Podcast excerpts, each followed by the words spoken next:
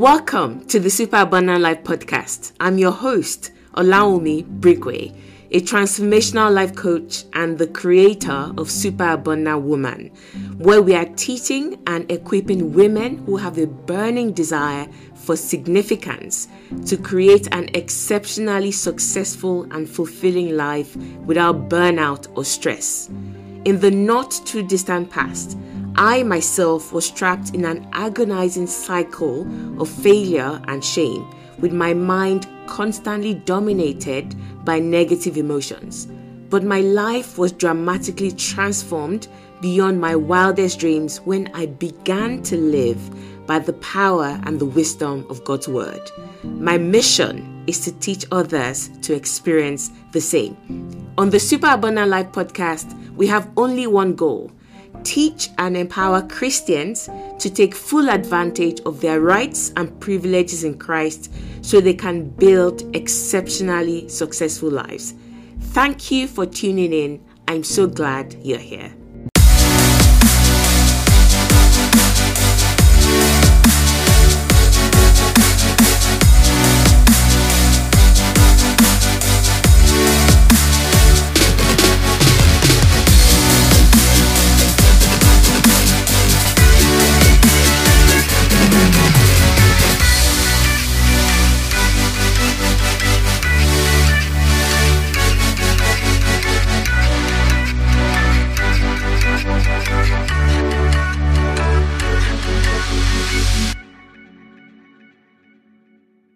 Hi, this is Olawunmi Brigue and welcome to episode 123 of the Super Abundant Life Podcast. Now, I'm going to be teaching on prayer again, and I've taught on different topics on prayer in the podcast so far. But today I want to hone in specifically on something that I know a lot of people struggle with. And I also, to be honest with you, have struggled with at different points in my life. And that is how to build a vibrant early morning prayer habit. How to build a vibrant early morning prayer habit. Now, before I go on, did you happen to catch my ministration at the B conference in Ibadan, Nigeria, on the 23rd of October? If you didn't, then I want to really encourage you to go to YouTube, the Covenant Nation page on YouTube, and go and watch it. It's right there. And to be honest with you, I had a phenomenal time. I had an awesome time. As in, everybody has been asking me, oh, how was Nigeria? How was the conference, etc.? And the only word I could use to describe the whole experience for me was lovely. It was just lovely. Everything was lovely. Being in Nigeria was lovely. Going to the conference, it was the first time, actually the second time I had been to Ibadan, which is a city in Nigeria. The last time I went there was when I was a child. So I loved being able to see another city in Nigeria. I loved every speaker. Every word that was spoken at that conference was literally for me. And of course, my own ministration as well. It literally was on another level. I could feel it as the words were coming out of my mouth. It was really awesome. I had a wonderful time. And I believe that the message that God gave me to teach and to speak at that conference is one that we need for the coming season. So I want to encourage you to go to YouTube, the Covenant Nation. And if you just scroll through their videos, it was broadcasted live on the 23rd of October, 2021. And just scroll through, you find me in one of the two videos that were streamed live on that day from that conference. Okay, so we're going to be talking about prayer. And I love talking about prayer because prayer is so important for the Christian. I literally believe that prayer mixed with the Word of God for a Christian is like fish to water. I mean, if you take a fish out of water, it slowly begins to die. It cannot function in the way that God created it to function. And I believe that that's exactly the same way prayer and the Word of God, interaction with the Word of God, with the presence of the Holy Spirit, is to us as Christians. So that's why I'm always out there encouraging Christians. I mean, my Super Abundant Women community and membership is all about helping women that are busy, that want to thrive in life, helping them maintain that level of spirituality that will help them go places. So not just being nominal Christians and allowing life to squeeze out all the spiritual activities, but we help them. We arrange it in such a way that it is easy for you to put your spiritual life way up out there and prioritize it and keep it vibrant and thriving. So that's something that I'm very, very passionate about. So I'm really glad to be teaching on prayer today. Now, more than just teaching about prayer, I want to talk specifically about how to build, or if it's in your case, rebuild an early morning prayer habit. Now, I have a disclaimer. Okay, I have a disclaimer. I'm like, hey, what? Why do I need to pray early in the morning? That kind of thing. But I can pray at any time. The Holy Spirit is always with me. Yes, so I agree. 100%. Okay, I agree. And that's why I'm opening up with this disclaimer. The Holy Spirit is with you 24 hours a day. He doesn't go to sleep. So it's not like God is only alert. Like he just had his first cup of coffee at 5 o'clock in the morning or 3 a.m. in the morning, and he's like, yes, I can actually hear what they're saying now. I'm not sleepy. Of course not. Of course not. I mean, and one of the things that I actually teach and encourage people to do is there's a statement that I make. It's not about the fact that you pray. It's when you pray. Do you understand that? It's about when. So don't just say, oh, I'm going to pray, I'm going to pray. It is when you will actually do it. That's the best time. That's the optimum time for your prayer. It is not by force, I'm going to wake up at 3 a.m. and pray. If somebody, for example, is a nurse and they do a lot of night shift, that's definitely not going to work for them. It will throw them off. Imagine them trying to pray at 3 a.m. or 4 a.m. while they're on duty, or they just come back after a long night shift or whatever it is. Of course, it's not going to work. So it's not about when you pray. It's about the time that you will actually show up and do it. However, a lot of us are actually in the position where maybe we have regular 9-to-5 jobs, or we run our own businesses. We are in the position to actually get up early in the morning to pray, okay? And this includes you, that you might be saying, oh, but I'm not a morning person. I laugh at that, because to be honest with you, everybody is a morning person. Because if they tell you now that, okay, over the next 30 days, we want you to come and for a training at 6 a.m. Somewhere an hour away, and that training is going to lead to you being promoted like 10 times more than you are today at work. Trust me, by force, you will become a morning person. Do you understand what I mean? So don't immediately label yourself and say, oh, I'm not a morning person, etc., etc. We have genuine cases in the Bible where the Bible talks about getting up early in the morning to pray. And if the Bible is the guide that we live our lives by, that means we should at least attempt to incorporate prayer into the early morning. So I'm making a case for this, right? Notice what I said in the start. It is a disclaimer. I'm not saying if you don't pray in the morning, God will not hear you at any other time in the day. That's not true. And if you've been feeling like that, that's Satan lying to you, because God hears us 24 hours a day. But I want to make a case for actually setting your mind to say, I will get up early in the morning, right? And what are the reasons why I think you should build an early morning prayer habit or routine? Number one, Jesus prayed early in the morning. We have examples in the Bible. For example, in Mark 1:35, it says, before daybreak the next morning, Jesus got up and went to an isolated place to pray. Now, why did he go to an isolated place early in the morning? Is because his day was always loaded with activities. No matter where he went, if people were awake, they sought him out. He would go and hide and say, you people, I just need 10 minutes. And they would just go and find him and say, oh, please heal the sick. And because he was so compassionate, he would not turn them away. So he had to find a time and a place where he could not be disturbed, where the whole world is literally sleeping. So that's one major case for you to say, actually, all right, if I have kids, I'm married, etc., my kids are sleeping at that time. Imagine trying to pray maybe at 8 o'clock or 9 o'clock. Your kids are still awake. As you say, hey, Father, in the name of Jesus, one door opens. I say, Mommy, can I have this? Say, okay, fine, you can have it. And then you continue, in the name of Jesus. And then another one comes. I say, Mommy, can I? I mean, you know, especially if you have young children, it may not always work out for you to say, I'm going to have this uninterrupted and absolutely 100% dedicated time to me and my Father in communion. So Jesus found that early morning was a way to actually do that. So that's one case for it. We should follow Jesus's example. All right. That's number one. Number two is whatever does not get scheduled, does not get prioritized, and therefore doesn't get done. Simple fact. So if you say, oh, I will pray, but you cannot tell me, number one, the time, and number two, the place, and possibly number three, the content of your prayer, you're not going to pray.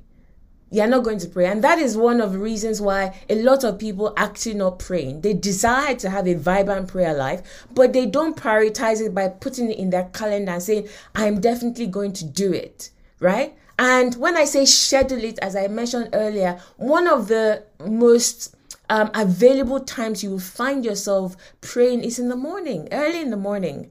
Because no emails are coming. You could say, okay, I'm going to pray at 10, and then you hear, boom, and then you're like, okay, let me quickly see what that boss of mine sent. And then you are distracted, etc. Social media, it's a quiet time. It's a quiet time. So you must schedule it in. If you're serious about having a vibrant prayer life, it has to be scheduled in. You must have a time. You must have a place. And you must know what you're going to pray about. What is the content of your prayer? So that's the second case that I'm making for having an early morning prayer habit, if your schedule permits it. If you're not like someone that maybe travels a lot, etc., or perhaps you have a job that requires you to be up late at night, etc.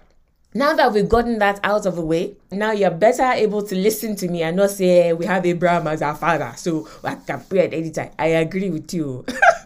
I am not disputing that fact. Yes, you can pray at any time you want. But me personally, over the past, how many years now that I've been a Christian, actively walking with God, at least 20-something years, 25 years, something like that, I have found that when I have decided to get up early in the morning to pray, and I've done it consistently, my life has never remained the same. So that is what I'm encouraging you to do. So this podcast, this episode is going to be divided into two parts. If this is the first time that you're listening to me or watching me, then you probably do not know that I'm a teacher. So I'm a teacher of the Word of God. I'm a teacher of anything and everything, okay?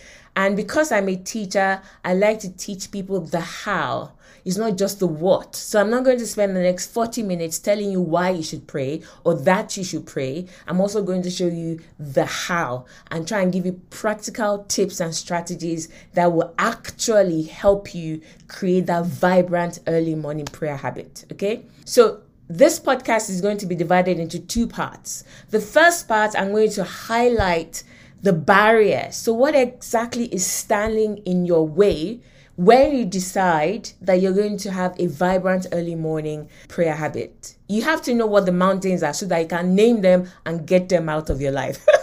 Jesus said, you will say to this mountain. So you have to first of all identify what the obstacles are. You don't want to just launch into the deep and you don't know what the obstacles are and literally things just keep hitting you and knocking you back. So I'm going to actually talk about 5 barriers that you need to be aware of. And then after that, I'm going to teach you, I think, about 7 or 8 strategies to help you overcome these barriers in order to build a vibrant early morning prayer habit. Are you ready? Okay, so let's get started. The first and the most important barrier is a lack of understanding or a weak understanding of the purpose of prayer. You'll be surprised at how many Christians, mature Christians, as in people that have been Christians for a long time, still believe and are laboring under the guilt that prayer is an obligation, that prayer is something that you literally do, or because you're a Christian, you have to pray, and if you don't pray, God is angry with you, and God cannot stand you, and when you come after 3 months, and you start praying, God's like, who is this one? When was the last time she prayed? Get out of my presence. Gabriel, chase her away. I mean, go and pray for a month first before you even come and hear what you have to say. You may laugh, but I'm telling you that is how a lot of us actually view prayer. If people have not been praying, they feel guilty. They fall under condemnation. How do I know? I know because I used to live like that. I used to live like that. As in, if I wasn't praying, instead of me to literally be running into the presence of God. You know what guilt and condemnation will do? Guilt and condemnation literally is Satan's weapons, right? Those are his weapons, and he uses them to draw you away from where mercy is waiting for you. The Bible says in Hebrews that come to the throne of grace to do what? to obtain mercy, first of all, and then to find grace to help in your time of need. So let's apply that to prayer. If someone hasn't been praying for a while and they have that desire, and guess what? There's the Holy Spirit that's putting that desire inside you. He keeps reminding you that you ought to be praying, you ought to be praying. So you have that desire to pray, but the longer you leave it, the more guilty you feel. What that means is you will not actually automatically think, okay, let me go to the throne of grace.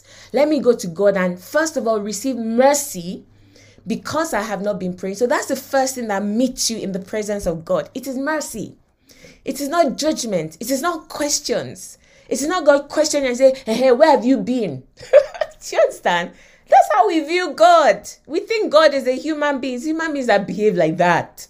Let me tell you something. You know how you have some friends or maybe family members, and if you haven't spoken to them in a while, and then maybe they call you or you happen to call them, and the first thing they say to you is, you've just forgotten about me and everything. And they will basically accuse you for not keeping in touch before that time. Do you know how that makes me feel personally? I feel bad. And it makes me less likely to want to call them the next time. If people only understood that if you haven't spoken to someone in a long time and you genuinely crave their presence, the first thing you should do is just rejoice in the fact that you are there having to speak to them. If you accuse them, that is why they will run away from you more. So this is how human beings behave. We accuse them, you haven't called in a long time. You should be calling me, you should be calling me.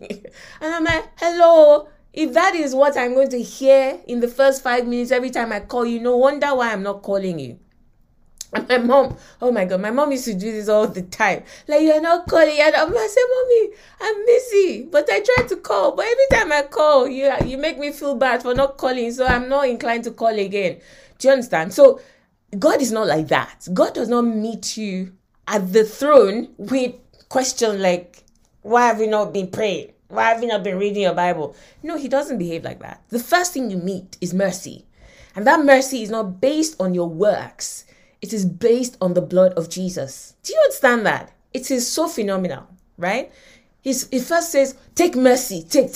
You've not been praying. Just take mercy. I wipe you clean of all wrongdoing. Okay, now then, the next step is now receive grace. Ooh, isn't God amazing? He says, now receive grace.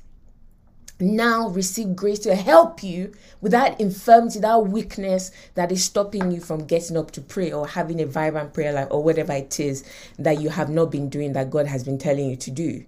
So an understanding of the why of prayer is very important. Why do we pray?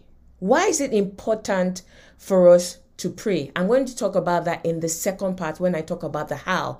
But when we don't really understand what the purpose of prayer is, you think, oh, it's just to mark register. Of course, you're not going to do it because the why is not deep enough. That is why the activities of your life will crowd out spiritual activity because you don't really know why, the purpose of prayer. So that's the first barrier. The second barrier is closely linked to the first one, and it is that people become desensitized to the spirit realm.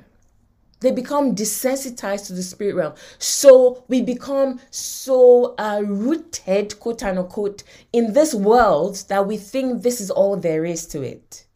We think this is all there is to life. Life is about going to work, coming back, taking care of the kids, taking care of the husband, taking care of ourselves, doing work, doing this, etc. As in, we just feel like this is it. We forget that anything that is happening here on earth in the physical realm was conceived and given birth to by the spirit realm. Nothing ever comes to the earth except it is first conceived, carried, and then birthed in the realm of the spirit.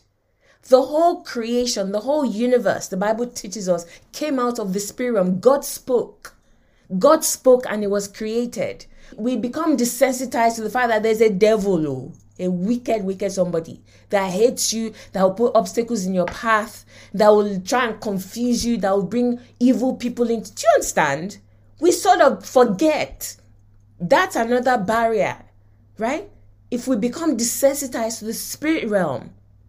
Now, some people take it to the extreme and they behave as if they're spirits and they're not physical bodies. Well, I'm not talking about that. So people that are always like rapture. Well, God put us here for a reason. So you have to expand the kingdom here. Okay, that's another extreme. I'm not saying go around, seeing demons in everything. But I'm saying if you become desensitized to the spirit realm, you will not pray. You will not pray. The third barrier to an active, vibrant early morning prayer routine or habit is the fact that we actually maltreat our body, or if I want to use a harsher word, I would say we abuse our physical body. We abuse our physical body. So we treat our bodies in a way that it makes it difficult to carry out important activities like prayer. So for example, if you eat anyhow, if you eat very late at night, of course, if you're saying I'm going to wake up at 4:00 to pray, your body is still trying to digest the orishirishi, the 450 kinds of meat and all sorts that you ate before, and the eba and the pounded yam, and you're so heavy and tired that your body is like, okay, you better sleep back. I'm still working. I'm still trying to digest this food. There's no energy left, right? We maltreat the body by the fuel, the kind of fuel that we put into it, by the way we treat it with not enough sleep and all those kind of things. Of course, the body is going to revolt. Nothing exists as a vacuum. So if you keep maltreating your body, the payday is coming. So if you don't sleep, if you've been existing on, let's say, 3 hours of sleep every night, and like, oh, I'm fine. You drink coffee and you like, okay, in the morning, I'm okay. Listen, the day is coming where you will not even know what hit you. 5:00 in the evening. So let me just put my head here. You will sleep until 10 the next morning, because the body must collect back. Do you understand that? So if you keep maltreating the body, that means that the important activities that are required to help you build a vibrant prayer life, you will not have the energy or the strength to be able to follow through. Okay? So that's the third barrier that we face in terms of building that early morning vibrant prayer habit. The fourth one is actually overworking the mind. So the third one is the body. The fourth one is the mind. Overloading the mind with all sorts of hyperactivity, distractions, technology. The mind is so overworked to the point that you barely have time to even calm down and just think and just relax. Have you noticed that when your mind is like working, it affects your spirit, it affects everything, it affects your perception, it affects your sleep. So if there's something on your mind that you're thinking about as you go to sleep, you can't rest. And if you can't rest, you're tired. And even if you want to get up to pray, your mind is so overloaded with cares and anxieties that you just literally cannot bring yourself to pray. So overworking the mind, carrying a lot of cares and anxieties, being overrun with activities and distractions. Something is happening here, we're there. Another thing is happening there, we're there. We're spending so much time being desensitized by social media and entertainment to the point that anything that is spiritual just seems boring and dull. Overworking the mind, overstimulating the mind.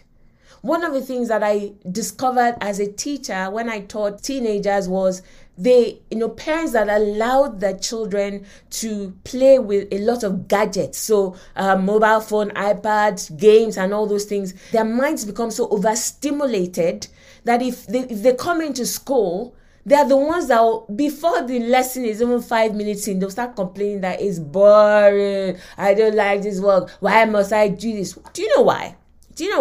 Because they are used to a high level of stimulation. So if you're scrolling through social media, notice that everything is just boom, boom, boom, everything. The images are on point, perfect. You're looking at this one, that one looks perfect. Everything's fine. People in their best, in their Sunday best, in their best makeup. Everything is perfect.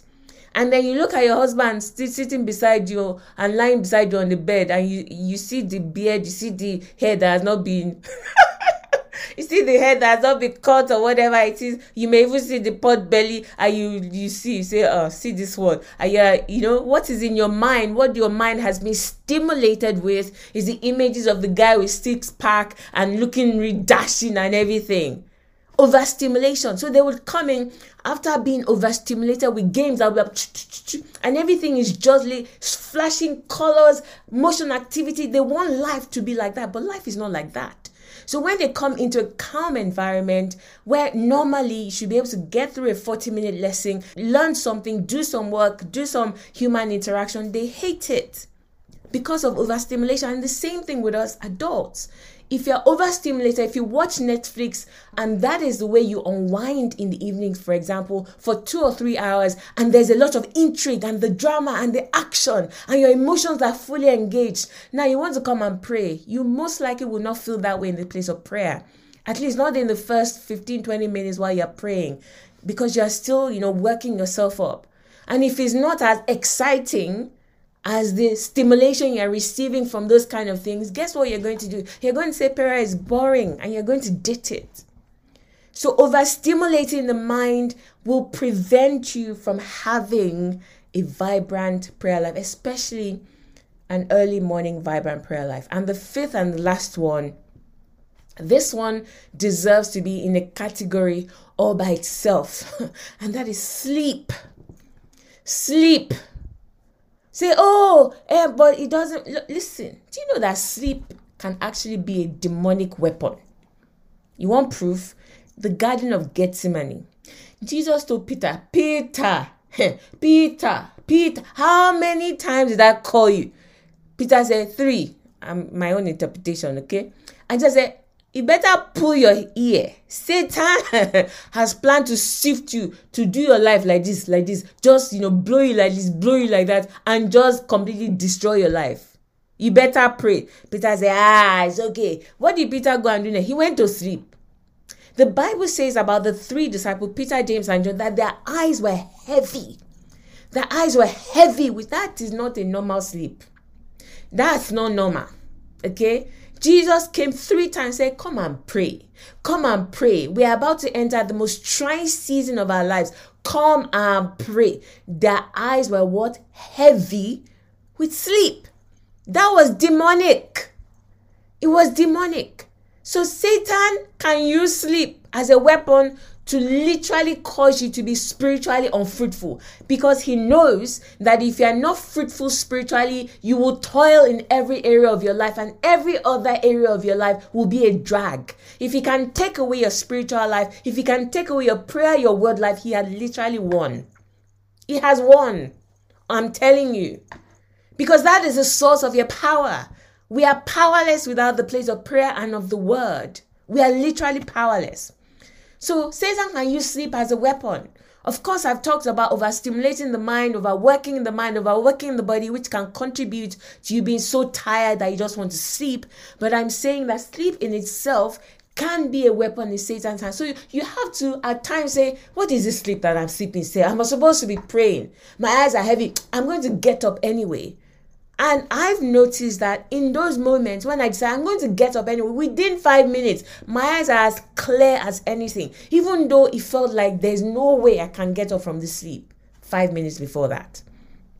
So sleep can be a demonic weapon. So you can't say, but it's just sleep, it's just sleep. Listen, Satan knows how to destroy destinies through sleep. In fact, look at what Proverbs 6 says from verse 9. It says, how long will you sleep, O sluggard? When will you arise out of your sleep? A little sleep, a little slumber, a little folding of the hands to lie down and sleep.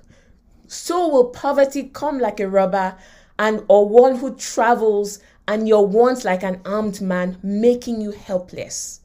Wow, that's the amplified version. He's saying you can sleep to the point that you become helpless.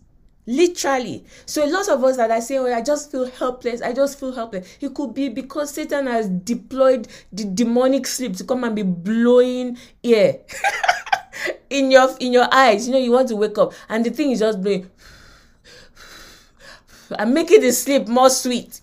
And you just turn over and roll the duvet and pull the duvet and cuddle up again and say, let me sleep for another hour. It could be Satan blowing air on your eyes. Oh, you better wake up and go and pray. Okay. So those are the 5 barriers that prevent us, that stand as formidable mountains for us when we're trying to build an early morning prayer habit. Now, the second half of the podcast, I'm going to walk you through the strategies that have absolutely worked for me over the years. And I'm, like I said, I've been working with God for a long time. Okay. And in that long time, I've had seasons where I was not praying, where I'm like, oh God, I'm not praying. I want to pray. And until I started to actually engage the strategies, I did not pray. I just felt worse and worse about it. All right. So if you engage them, I hope they will help you as well. And also because these strategies, I have taught them to so many people and they have also produced results. They have built vibrant early morning prayer lives based on what I'm teaching here. Now, there's a full program that I teach called the Anti-Boring Prayer Challenge. And it sits within a Super Abundant Woman community membership. And literally, over a period of 10 days, some of the things that I'm teaching here, we help people go through 10 days of reviving their prayer life. So what am I saying? I've seen so many testimonies come out of that. If you apply these strategies, they will work for you. They will. Okay? Right. So I think I have 9 of them all together. 9 strategies that will help. You don't have to apply all of them, right? But pick and choose the ones that you know that, okay, I can start applying from tomorrow morning and start applying them, and you will see a difference. So the first one, like I said, when I was talking about barriers, the main barrier is a lack of understanding. Because if you are rooted in that understanding, even if sleep is trying to trick you, you will still get up because you understand. The thing has captured you that, I cannot not pray. Okay, I understand why I pray, so I cannot not pray. I know what is at stake.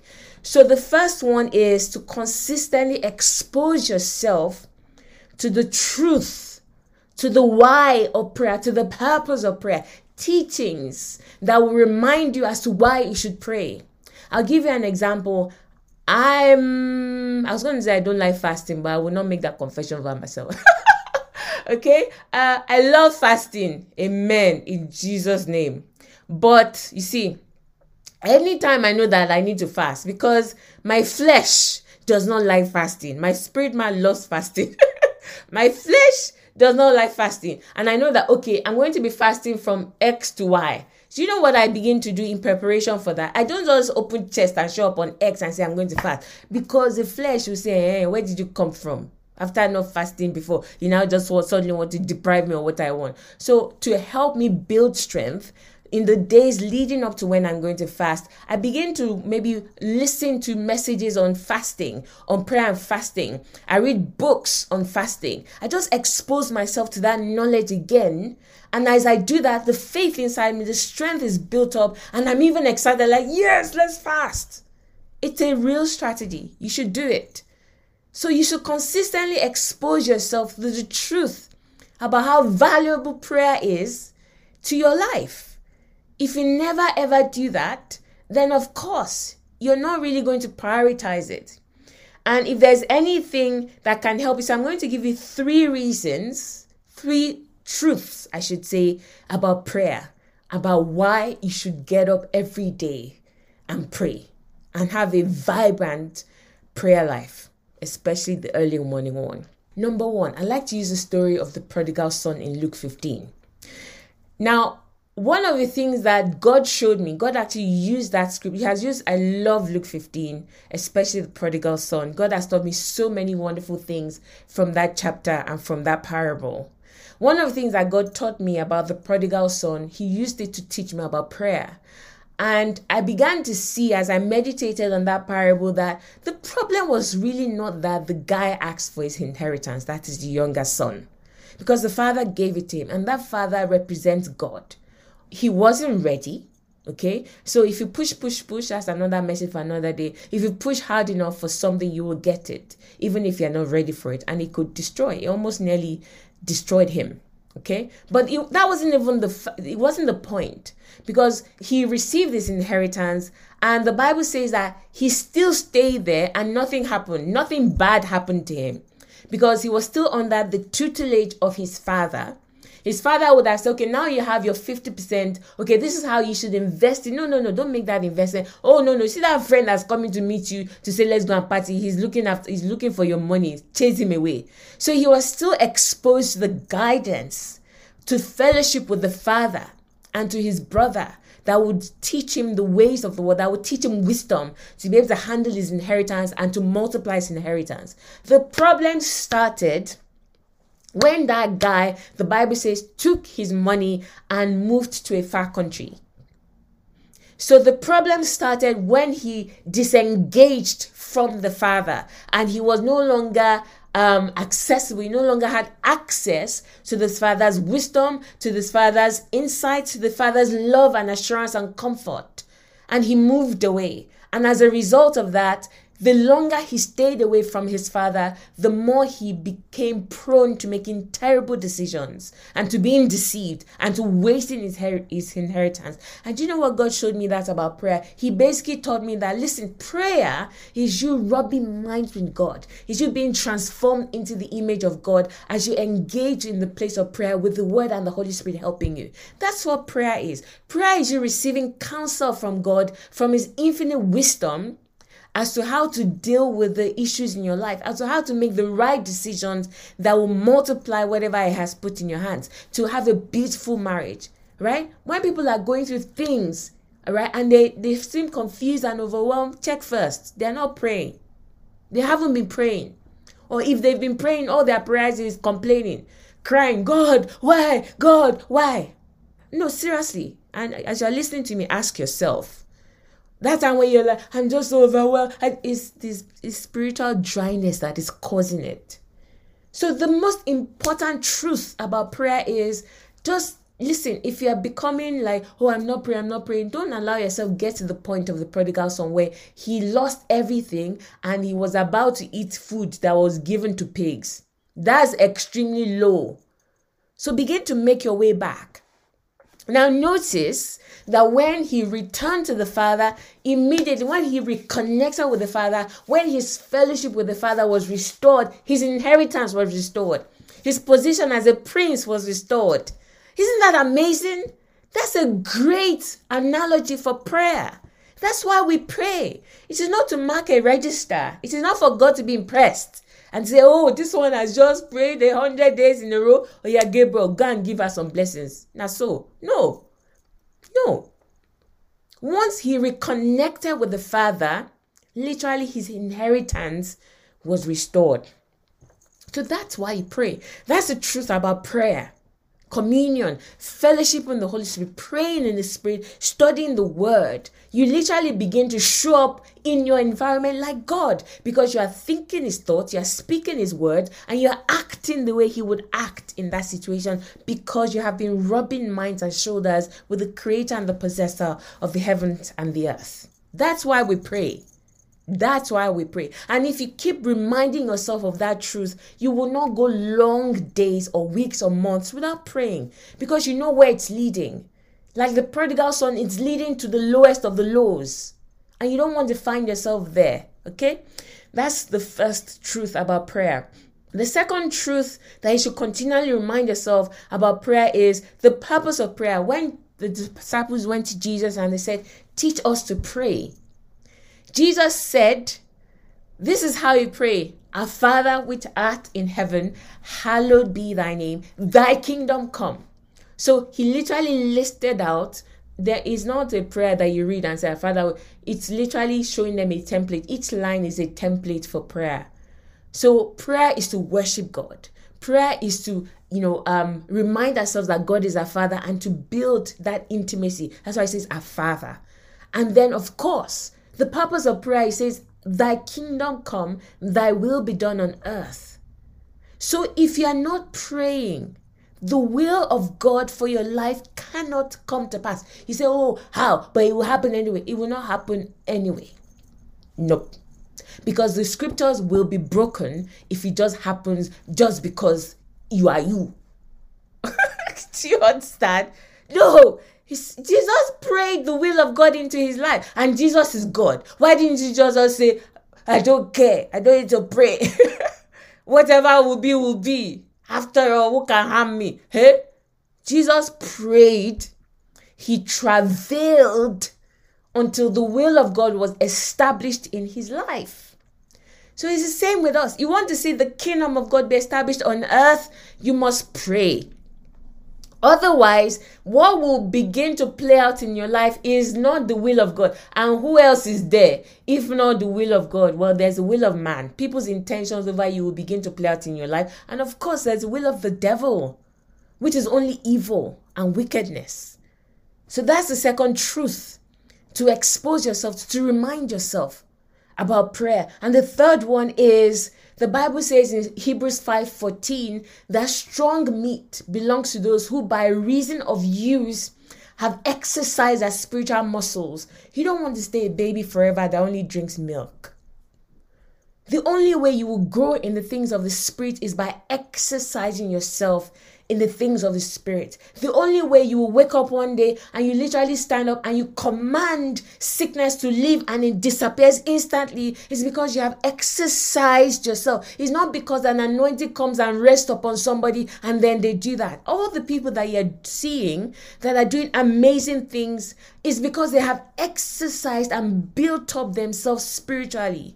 So if you're not praying, if after 15 years of being a Christian, people are still coming to encourage you to pray. People are still coming to encourage you to read the Bible. People are still coming to encourage you to do spiritual things and to act in love and to grow your character. I mean, you are seriously underachieving. You are seriously underachieving. Because by now you should be a general or at least a commander in the army. Not still a foot soldier that somebody is still commanding up and down. You understand what I mean? And we're still, being a Christian for 15, 20 years, and we're still trusting more in the prayers of other people than in our own prayers. There is power of multiplication in coming together in corporate prayer, where 2 or 3 are gathered together. If you agree, it says God will do it. But you should bring something to the table so that when the other person brings what they have to the table, boom, there's an explosion. But when you are only bringing 0.1, and the person, let's say, you go and meet some man of God or woman of God, and they are bringing, let's say, 90. What you have is 90.1. But if you are bringing 90 and they are bringing 99 or something, imagine the explosion. The thing will shift fast. So your own role plays a part. It plays a part. And one of the scriptures that I use to teach about this is, was it Exodus 15? I didn't write it down in my notes. But it was when Moses, Aaron, and Hur went up to the mountain, and God told Moses to hold up his rod because Joshua and the army of Israel were fighting the Amalekites. And the Bible says that as long as Moses held up his rod, Joshua and the army and the Israelites were winning. But every time he dropped his hand, the Amalekites won over them. And so Aaron and Hur saw this, and after a while, Moses' hands grew tired, naturally, and they said, oh, we need to help him because they're seriously beating us on the field and we have to win over these guys. So what did they do? They put a rock under Moses to make it comfortable to sit down. And then on each side, they held up his hands. Notice they didn't take the rod away from Moses. This is what Christians are doing. They're looking for somebody to come and take the rod from them and then to just hold it on their behalf while they are floundering and sleeping and watching Netflix till 1 a.m. But somebody is on their knees praying for you for that breakthrough in your marriage. How? I mean, it's ridiculous. We can't expect that people will carry our burdens for us. They're supposed to help us lift it up. So you must think of it that way. You're called to be a general in God's army. You're called to be a general. Some people will treat spiritual activities, say come and pray, they will look at you as if you are speaking Greek. I'm like, hello, how are you ever going to be effective in the army of God if all you ever do is just shimmy, shimmy, shimmy, shimmy for 2 minutes and you only ever pray when somebody forces you to pray or people ginger you first for 3 weeks just to pray for an hour or something? No, we can't live like that, okay? So 3 truths that I shared with you there. Every time you find yourself sleeping, you should go back. And those 3 scriptures that I've given you, go and play this portion back and remind yourself that, No. I can't joke with this. I need to get myself back on track with prayer. And remember what's waiting for you in God's presence. Mercy. And also grace. Grace means enablement, strength, whatever it is you need to help you achieve it. So that's the first strategy. Surround yourself with truth that will keep feeding you about the importance and the purpose of prayer. The second one, we're not going to go into active things that you can do. The second one is this. I say create muscle memory, and I'll explain what I mean by that. When you finally decide, so you've been hearing everything I've been saying, or you've been exposing yourself to truth about prayer, and then you're like, yes! Okay, you haven't prayed in 6 months, or in fact, you haven't prayed in a year, apart from maybe when you joined that online session and you just prayed for 15 minutes and you slept off. So you haven't really been praying. And they say, yes, I've heard this thing. I'm going to wake up at 3:00 and I'm going to pray for 2 hours. That's a wonderful dream and a goal to have. But you're most likely going to fall or fail at it because you haven't yet developed strength. So what do I mean by muscle memory? What I mean by muscle memory, and I'm sharing with you all my gems now, okay? By muscle memory is the showing up is more important than the length in the beginning. What do I mean by that? So you say, oh, I'm really gingered up. I'm so motivated. Oh, thank you, Father, for reviving this desire in me to pray. What you should do, first of all, like I said, is you have to schedule it. Pick a time. Don't say 3 today, and then based on how you feel, say 4 tomorrow, and then 5 tomorrow. It's going to take you longer, and you most likely will not see through. So pick a time, and make sure and tell yourself, no matter what, at this time, and remember we're talking about early morning, at this time, I'm going to get up and I'm going to pray at that time. So let's say 5:00, say 5 a.m., no matter what happened the night before, and we'll come to that in a moment, 5 a.m., my alarm goes up, I'm going to get up and I'm going to pray. Don't say, 5 today, well. The quickest way to build muscle memory is to do the same thing at the same time every day. When you do that, literally your brain begins to fire neuron pathways that will make you getting up the next day at the same time easier. Every time you do something the same way, the same time, your brain literally begins to create avenues to make it easier for you to do it the next time, because the brain literally wants almost everything you do to be subconscious, because it takes a lot of energy for the conscious mind to function. Like, okay, I want to go and do something I've never done before. It takes all of your concentration. But if I'm going to get into my car now and drive, like 90% of that is subconscious. I don't think about it. I press the button, it starts, I roll my thing into gear and I start going. Literally, I've driven to places and I had no conscious thought as to how I got there. I just found myself there. I'm like, subconscious is really working hard. Do you understand? So your brain wants to make everything as subconscious, automatic as possible. So if you say 5:00 and you get up at 5 every day for 21 days, by the 22nd day, your eyes will pop open by themselves. I'm not saying theory. I'm talking about real life. I'm talking about what I have experienced and several people have experienced from my teaching, from telling them to do this. So start small.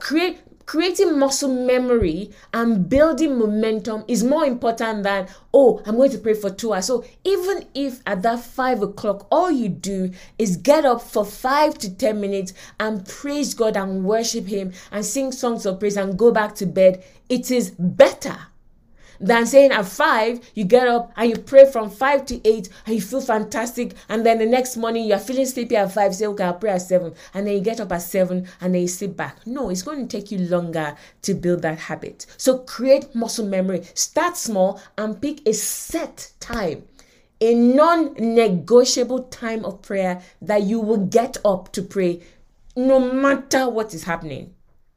Even if it's summer and there's a freak snowfall and it was 20 degrees the day before, and all of a sudden you wake up and it is minus 15 degrees Celsius. You're like, freak show, I'm cold. You will still get up. That's what I'm saying. This is how you build that muscle memory faster.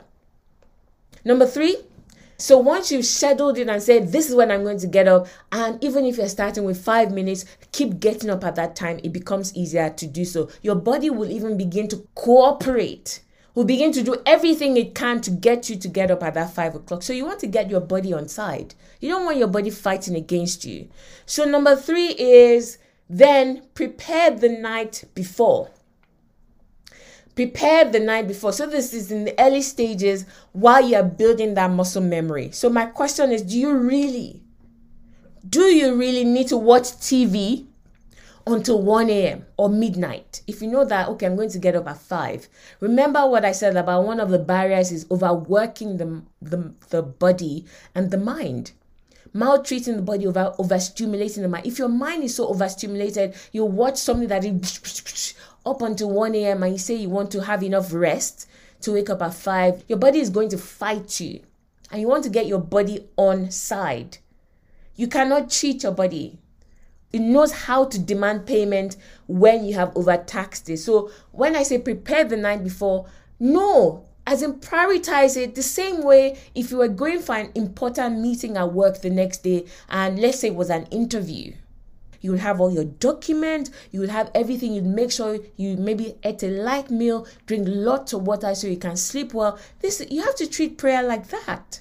Don't just treat your day anyhow, overload yourself with all sorts in the night, and then just expect your body to just fall in line the next day. So prepare. Bear in mind that I'm going to be getting up at 5. Prioritize it.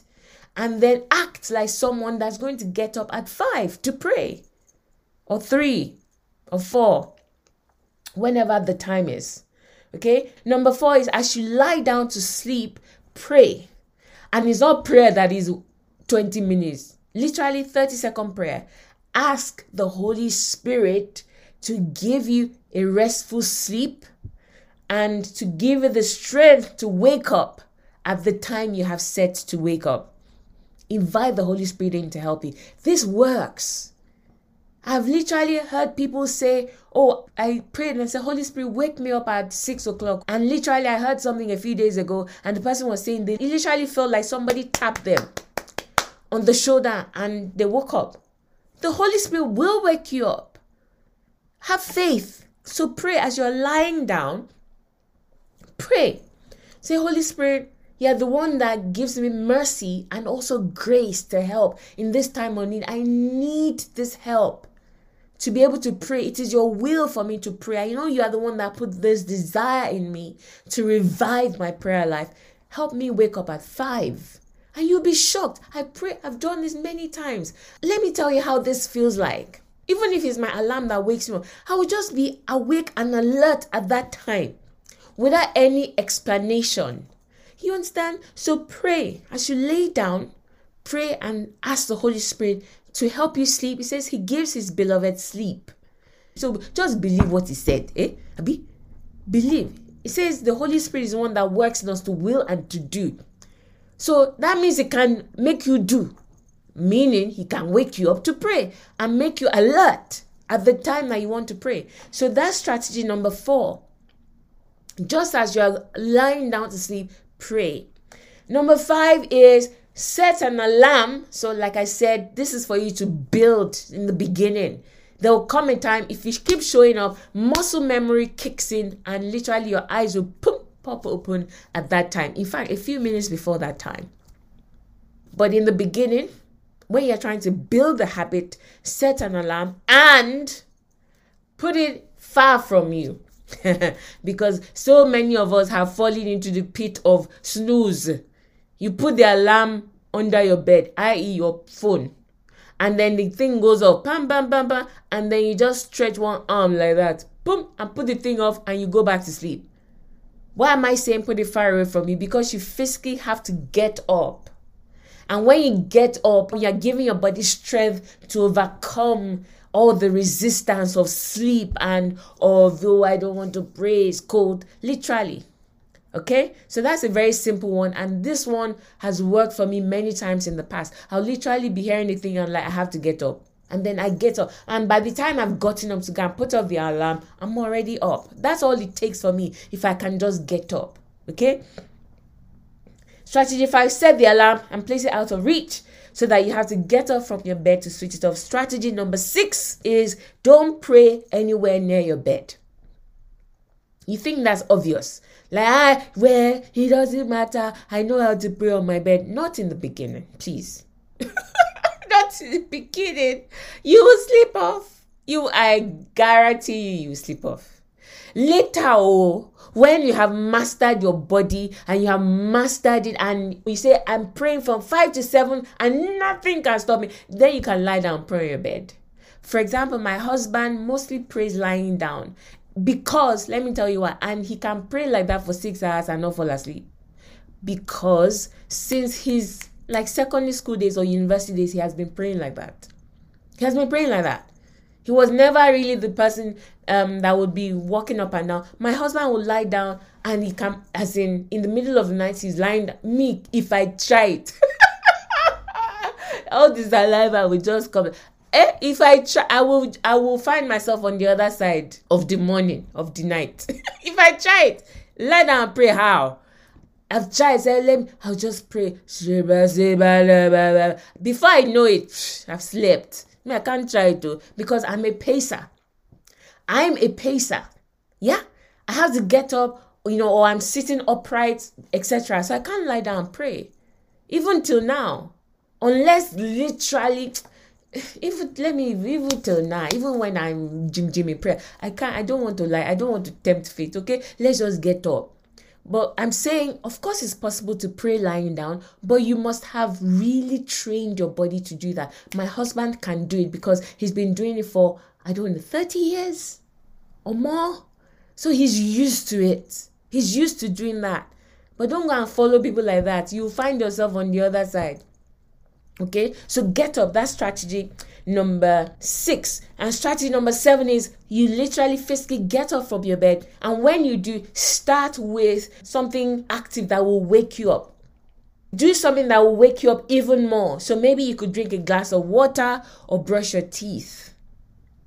Strategy number 8, start your prayers with active praise and worship that requires movement. This one works for me all the time. No matter how sleepy I am, when I get up from that bed, I always start my praise with a song that I need to dance to. By the time I've done that for 5 minutes, I'm already sweating and the sleep has cleared. So start with something active where you have to move. I'm giving you practical strategies that if you apply these things will certainly help you. Dance and sing. You are supposed to start your prayers with thanksgiving anyway. And we worship unto God, giving honor to whom honor is due. So why not just start with praise and sing and dance? So that is strategy number 8. And the final strategy, strategy number 9, is to plan out the content of your prayer time in advance. Now, this is for later, because remember I said to create muscle memory, you really should be aiming for maybe 5 to 15 minutes and you can do praise and go back to bed. What that means is by the time you've done that for 3 days, by day 4, you just find it's so easy for me to get up. We're using the example of 5 o'clock. It's easy for me to get up. So when you now get up and say, hey, actually, I'm awake. You want to extend your prayer and say, I want to pray for a minimum of an hour. Don't just show up unprepared. Plan the content of your prayer. What are you going to be praying about? What confessions are you going to be making? What scriptures are you going to be declaring? Who are you making intercession for? What area of your life are you praying about? Right? A lack of content and a lack of preparation is one of the reasons why people find prayer boring. Now, this in itself is a whole episode that I can't get into today, but it certainly is a powerful strategy. And I would recommend, I did a teaching on this in episode 59 of the Super Abundant Life podcast. So if you want to go and search that out, I walk you through the 7 elements of prayer that you should really incorporate into your prayer life, and you can incorporate it into 1 hour. And by the time you prayed those different parts of praise, thanksgiving, intercession, supplication, etc. in an hour, and also listening, sitting down to listen to the Holy Spirit talk to you, right? Practical ways to do that, episode 59. By the time you spend that hour, you come out and like, whoa, that was a fulfilling and rich time of prayer. And of course, it makes you want to show up again and do it again the next day, okay? So I'm going to leave it there. I hope that's helped you, and I hope you've also enjoyed this episode. I will be back next week with another episode. This is Olawunmi Brigue, and see you then.